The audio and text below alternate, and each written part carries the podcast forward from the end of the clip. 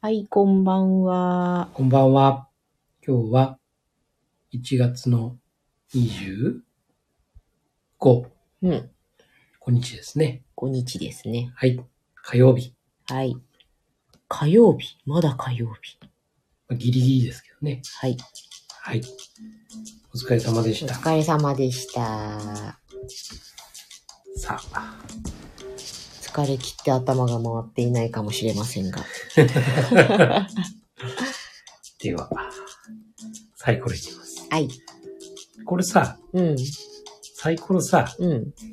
2回振るってどど、どういうことう例えばさ、1、最初1出てさう、ん、うで、もう1回振ったらさ、4出ました。ん。 1と4なるほど。はい。話すとかいねいんじゃないですで、もし同じ目が出た場合はか。、さうん、その時は、例えば1と1が出たらさ、うん、じゃあ1と原則の話するかとうん。か、うん。 1と7の話するかとか、うん。そういうような感じで。はい。じゃあ一人一回ずつ振るんですね。はい。はいいきます。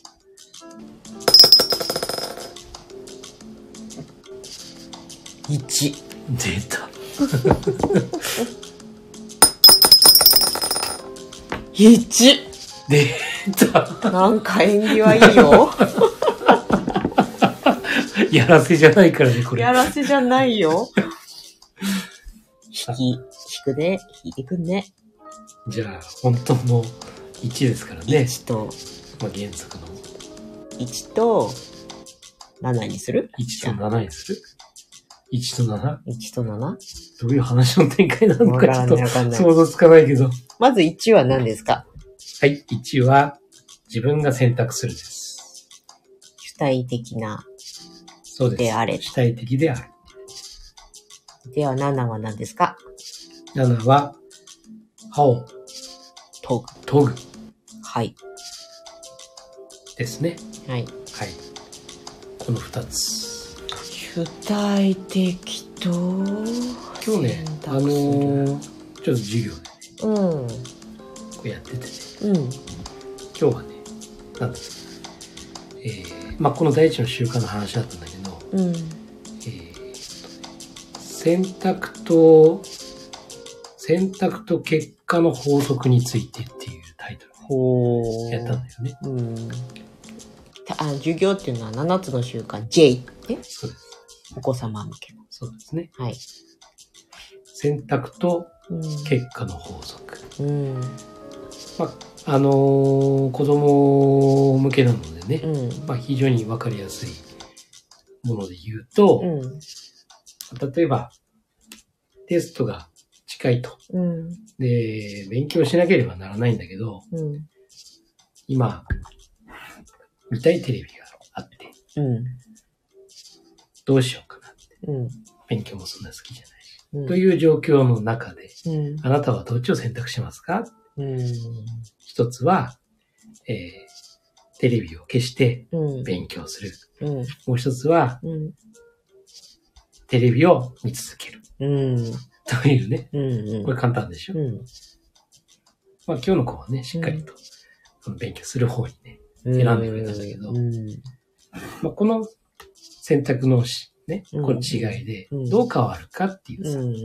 その結果もね、こう、検証うん。したときにさ、うん。やっぱり、テレビ見続けているとう、ん。勉強できなくなるから、うん。いい点数が取れないだろうん。う。で、今勉強すれば、ね、テレビ我慢して勉強すれば、いい点数が取れるうん。確率が増えるだろう。うん。まあそういう結果がこう変わるよね。うん。だから自分の選択次第、うん。どうするか。この今の状況の中で、どうするか。という部分で、結果、うん。こう大きく変わるよねっていうことを、まあ今日はね、こう学んだ中う。うん。でね。で、いいフレーズがあるなと思ったんだけど、うん。あの、結局ね、その選択するのはなぜなのかっていううん。部分なんだけど、結局、未来のうん。自分をうん。喜ばせるためにおう。選択するんだってあまあ、ー。こういうフレーズがね、こおうー出てきたんだけど。うん。まあ本当に今の、その、今いる自分がね、うん。選択するっていうのは何のために選択するのかって言ったら、うん未来の自分が喜ぶために、うん。喜ぶ方の選択をしましょう。うん。非常にわかりやすいゆえにポジティブで主体的だね。そうそうそうそう。というね、今日のうん。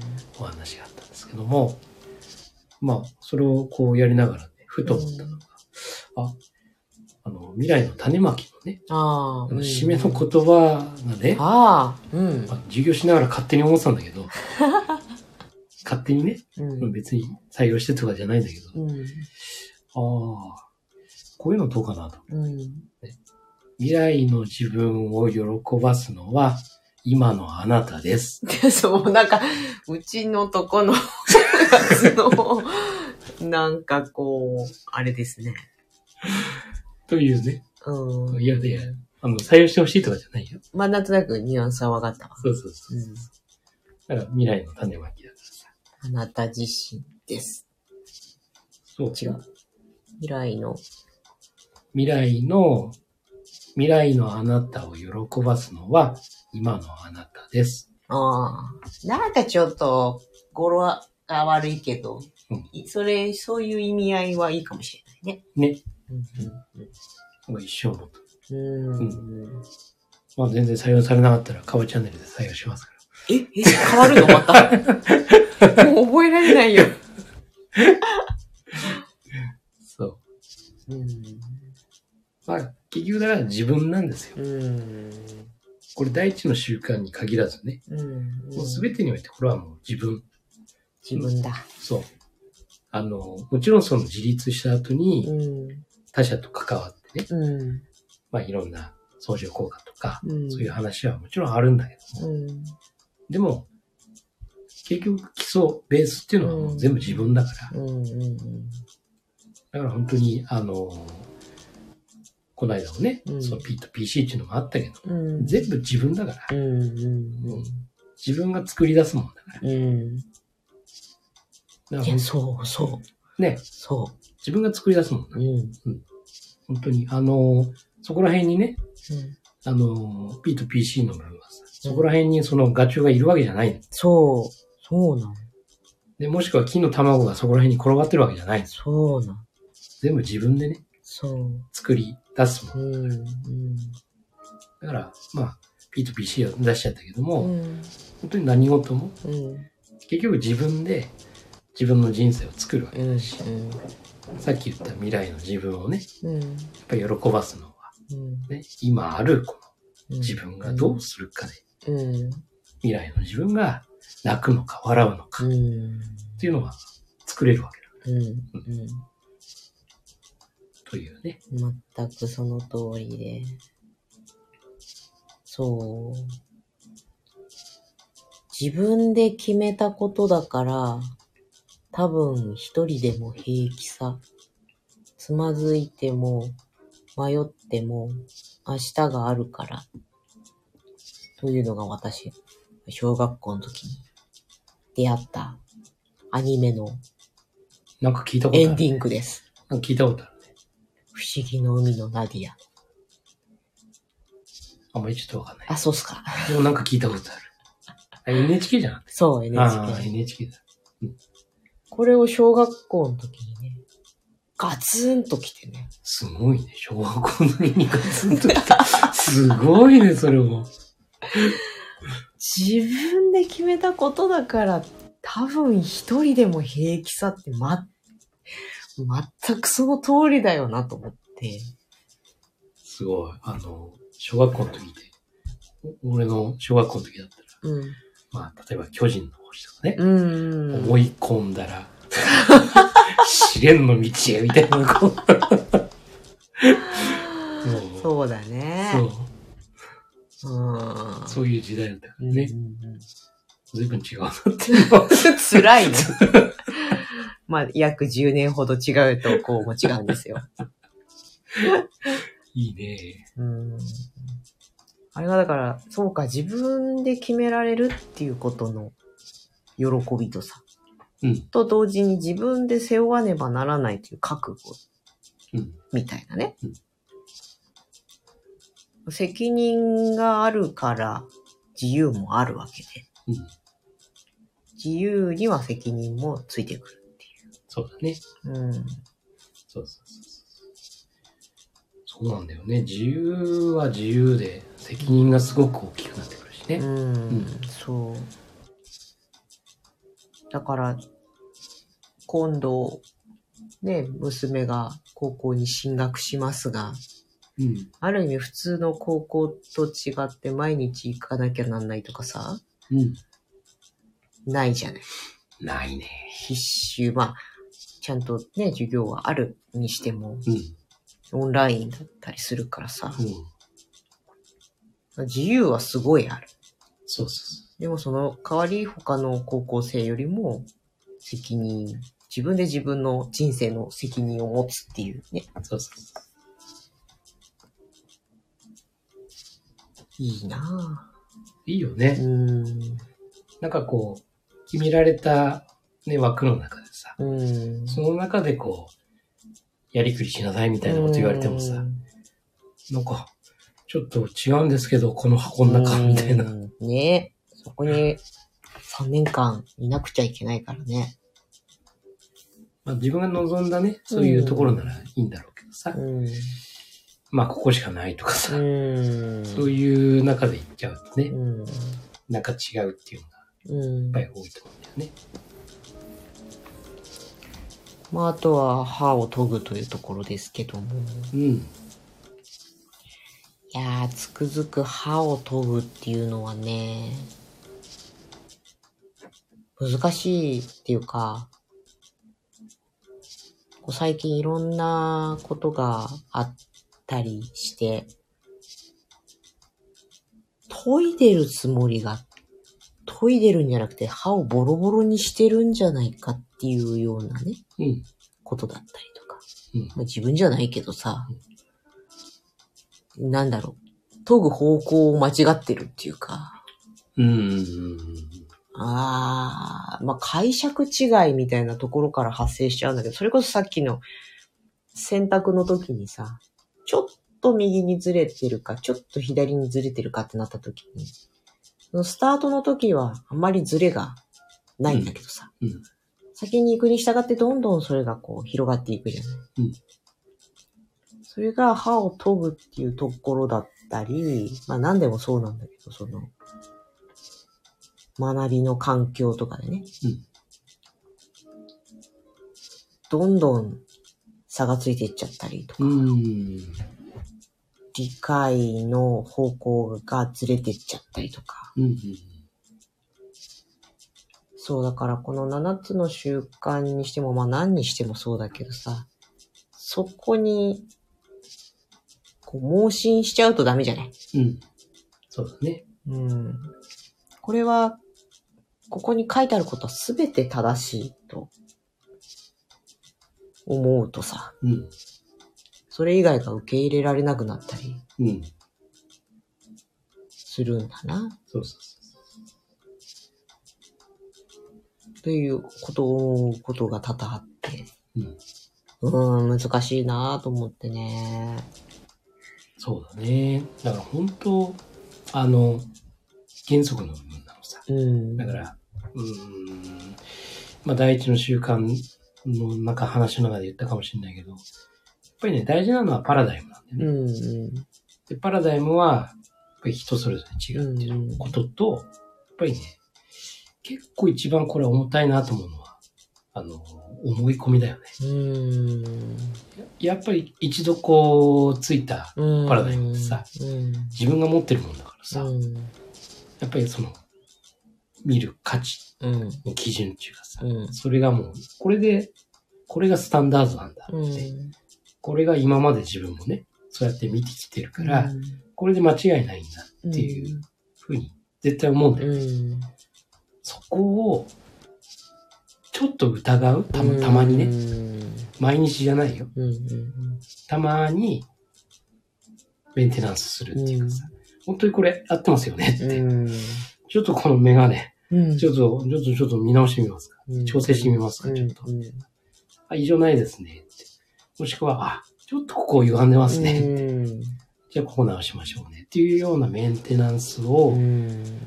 あの、このパラダイムうのん部分ね、やった方が、うん。その角度っていううのん。が減ってくると。うんうん。だからそれをしないと、そうだね。パラダイムのその歯を研ぐうんをしないと、アップデートね。うん。第一の習慣、第二の習慣、うん何やってもうん。角度ずれたまんまうん走っていくから、そうそうそ結果自分の望むものになるのかって言ったら、そうじゃない可能性のう。方うがん。高いのかなって。うんうん本当にそうだと思うなメンテナンスとかアップデートとかっていうのがね、うんそうそうそうこれで、OK、これで完璧だって思うと、しないからね。そう。そう。だから、なんかね、こう、物事がうまくいかないときうん。っていうのは、俺なんか変だなっていうふうに気づくと思う。う。物事がう。んうまくいかない時ねでも逆に、物事がうまくいく、うん。いってる時って、これでいいんだと思うようね。んうんそこなんです。うん。うんそこで、そのままにしとくと、うん。うん。ずれていく可能性があうるんだよね。ん。だから、うまくいってる最中に、ちょっと合ってるようね。ん。だから、一瞬振り返るとかうね、ん。間違ってないよねって、ちょっと点検。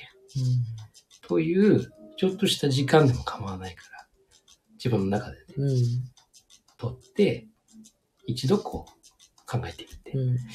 合ってるかな大丈夫だよな。うん。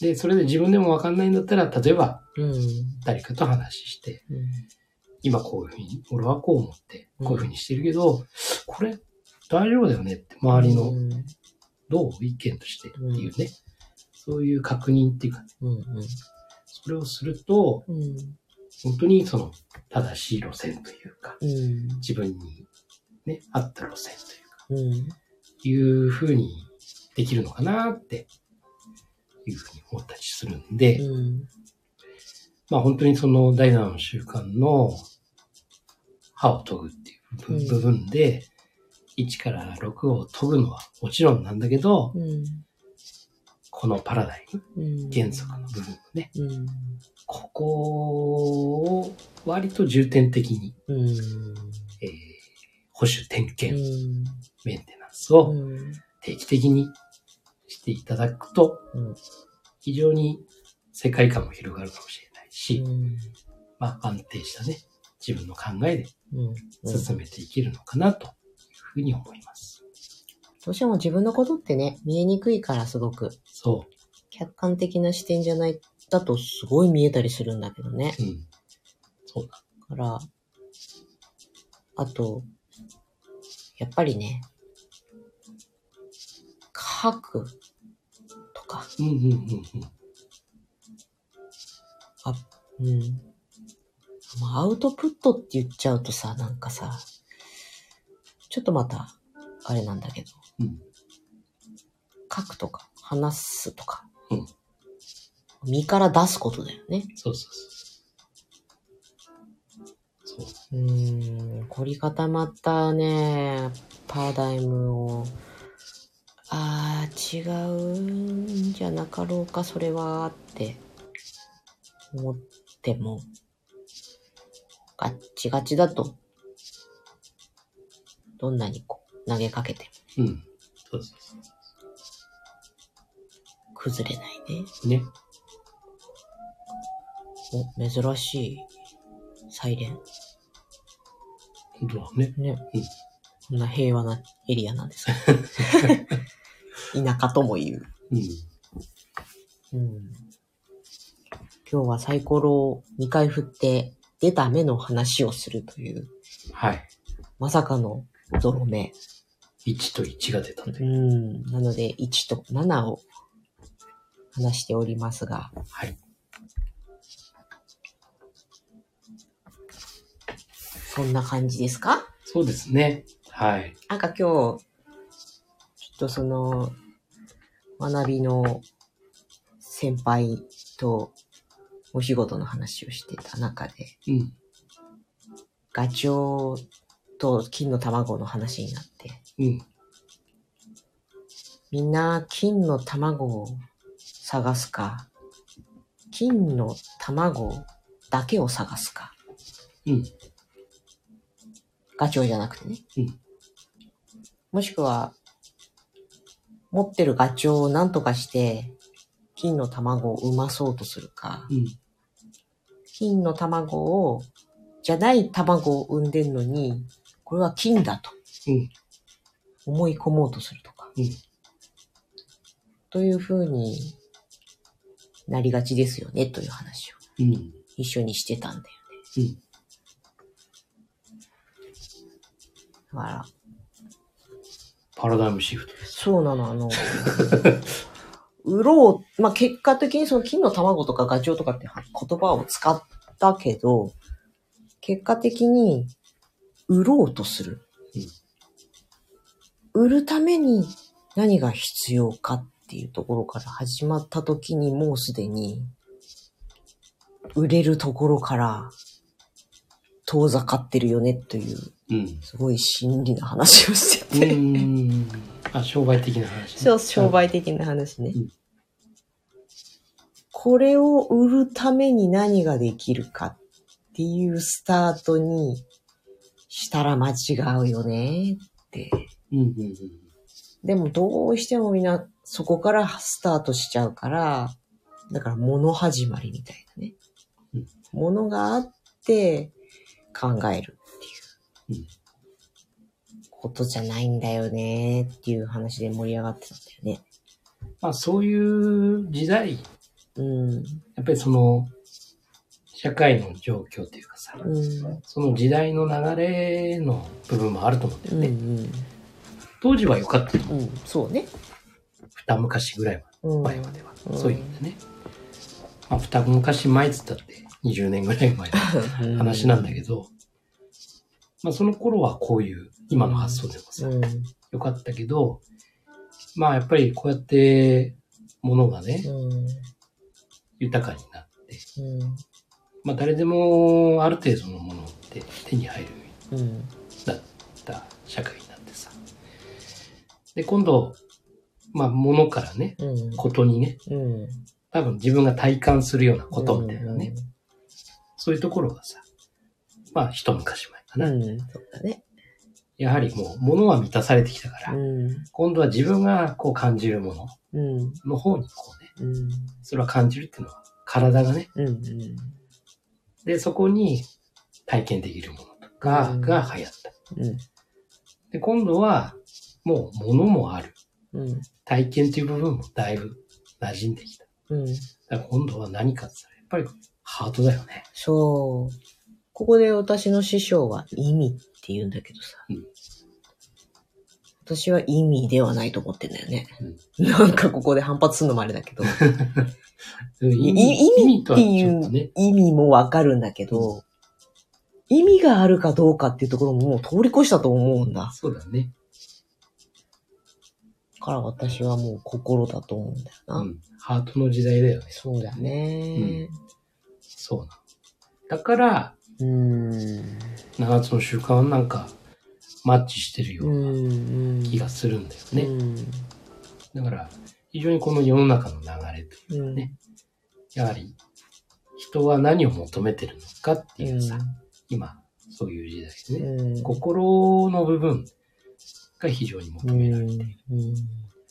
だからね、7つの習慣っていうのは、そうね。この習慣っていうね、まあビジネス向けみたいな感じで走ってきたけどうん、実は人間の根本的なところの話です。うん、それをこう、メソッド的にな、なんて、 メソッド的に7つにね、と、こう作って、ぐるぐる回していきましょうっていうう。ん、でも全部が心出発なんだよね。うんだから主体的であることもそうだし、うんそれ以外のところも全て心の出発うんウィンウィンにしたってさ、うん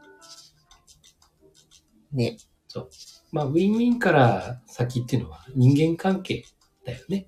基本的にね。そうそう、その人間関係もだってさ、ウィンルーズとかにしてもそうだし、相手を理解するとかもそうだし、全部自分の心を起点として、そうそう。相手とどう、相手も心もね、そう。そこに一つも物が差し挟まってないというところにね、そう。がいいんだよねう。ん。そうそうそう。だから、そうだね。2000年当初の頃の、まあ、7つの習慣がね、うん、本が出てきてうさ、ん、で、ウィンウィンっていうね、うん、ところが、ね、そうね。出てきたときうに、ん、ここにあったものっていうのは何かっつったら、お金だようん、ね。うん、まあ、ビジネス的には利益と。そうだよねうん。あの、お互いが、いい落としどころを見つけましょうみたいな。そうそうそう。まあ、儲かるとかね、お互いがね。そう。まあそこがね、二昔前かな。うん。うん。そういう、あったんでうね。ん。だからそういうイメージは強かったよね。うん。うん。もうこの7つの習慣でいうウィンウィンを考えるっていうね、うん。まあ第4の習慣だから、まずその人間関係を良くするためうの、ん。お互いに良くなるにはどうしたらいいのかうん。っていうことを考えるっていうのが第4の習慣の本質だからうさ。ん。それがあって初めてね、相手を理解しようねってまずは。だからこの思考、まあ思考、考え方っていうの、うん思考と心、感情っていうのがさ、うんこうどうしても分けて考えられうん。がちっていうか、うん。でも私はもうむずっと前から感情もコントロールできるんだよ。そうそうそう。なぜなら同じなんだからさ、思考と。感情と思考は、うーん、なんだろうな、感覚的に言うとさ、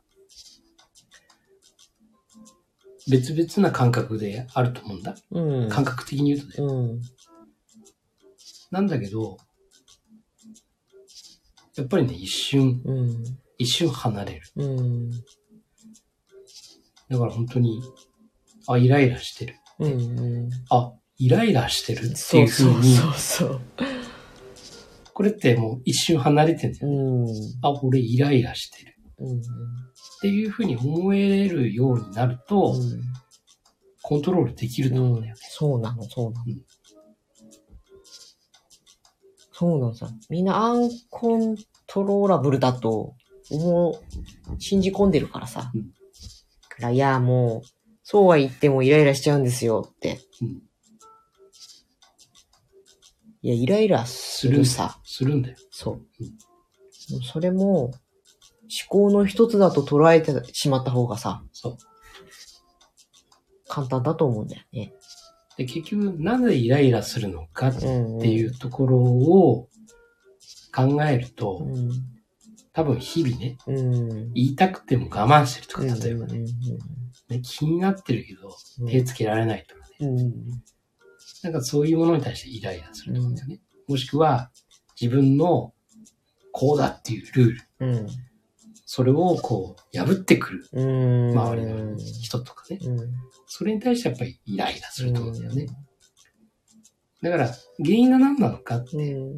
いうところを、そこでさ、例えば普段ね、家族に対してさう、ん。こう、イライラしやすいっていう場合はさ、何か言えない、普段ね、し、尻も積もればじうゃないけど、ん。コツコツ溜まってるものがあってさ、それが一気にドーンってね、そうね。出る場合もあってさ、うん。じゃあそのコツコツ溜まるイライラをさ、減らせばさ、うん。イライラしなくなるわけだから、うじん。ゃあそのためにはどうしたらいいんだうん。って言ったら、やっぱり気になるところを怒ったりせずに、うん。イライラせずにね、冷静に、いや、俺こう思ってんだよね、っていうような話し合いうん。でも、それ話し合った時に相手もさ、うん。いや、私もさ、とうかね、ん。いう話も当然出てくると思うんだよね。だからそういう話し合いをすることによって、ね、積もってくるこのイライラっていうかね、不満っていうのかな。うん。それをこう、解消さえすれば、うん。いやー、なんだか不安、イライラすんだよな、常にみたいなっていうのはなくなってくると思うから、そういう自分をね、やはり一歩引いて、うん。なぜ俺はイライラしてんだ。そうそえ、体体調悪いのか俺は。う。うん。今日そうそ寝不足かとかねう。。うん。もしくは、あ、やっぱり、やっぱりああの子がちゃんとこういう風にしないから、うん。だから俺はイライラするんだなって。じゃあそのためにはどうしたらいいんだろうん。う。で、そこで相手に言って、うん。やらせるんじゃなくうて、ん。自分が変わることなんだよね。 そうそうそう。そうだ。インサイド。インサイドアウトですよね。これも原則の話なんですけそうど。ですね。はいその通りうん。だいぶあっちゃこっちゃ言ったけど。たくさんね、話したけど、あの、ニートさん以外はほぼ話したんじゃないそうでございますね。はい。さて今日はもう30分も経っちゃいましたので、はいこの辺にしましょうか。はい、そうしましょはーい。う。はい、じゃあ、今締め日の、も締めの言葉で。あの、新しいバージョンじゃないよね。えいややだよ、嘘わかんないわかんないよ、全 然。さっきもうの。忘れた。はい。はい。では、あなたの人生の主役は、あなた自身です。今日もありがとうございました。はいありがとうございましたおやすみなさーおやすみなさい。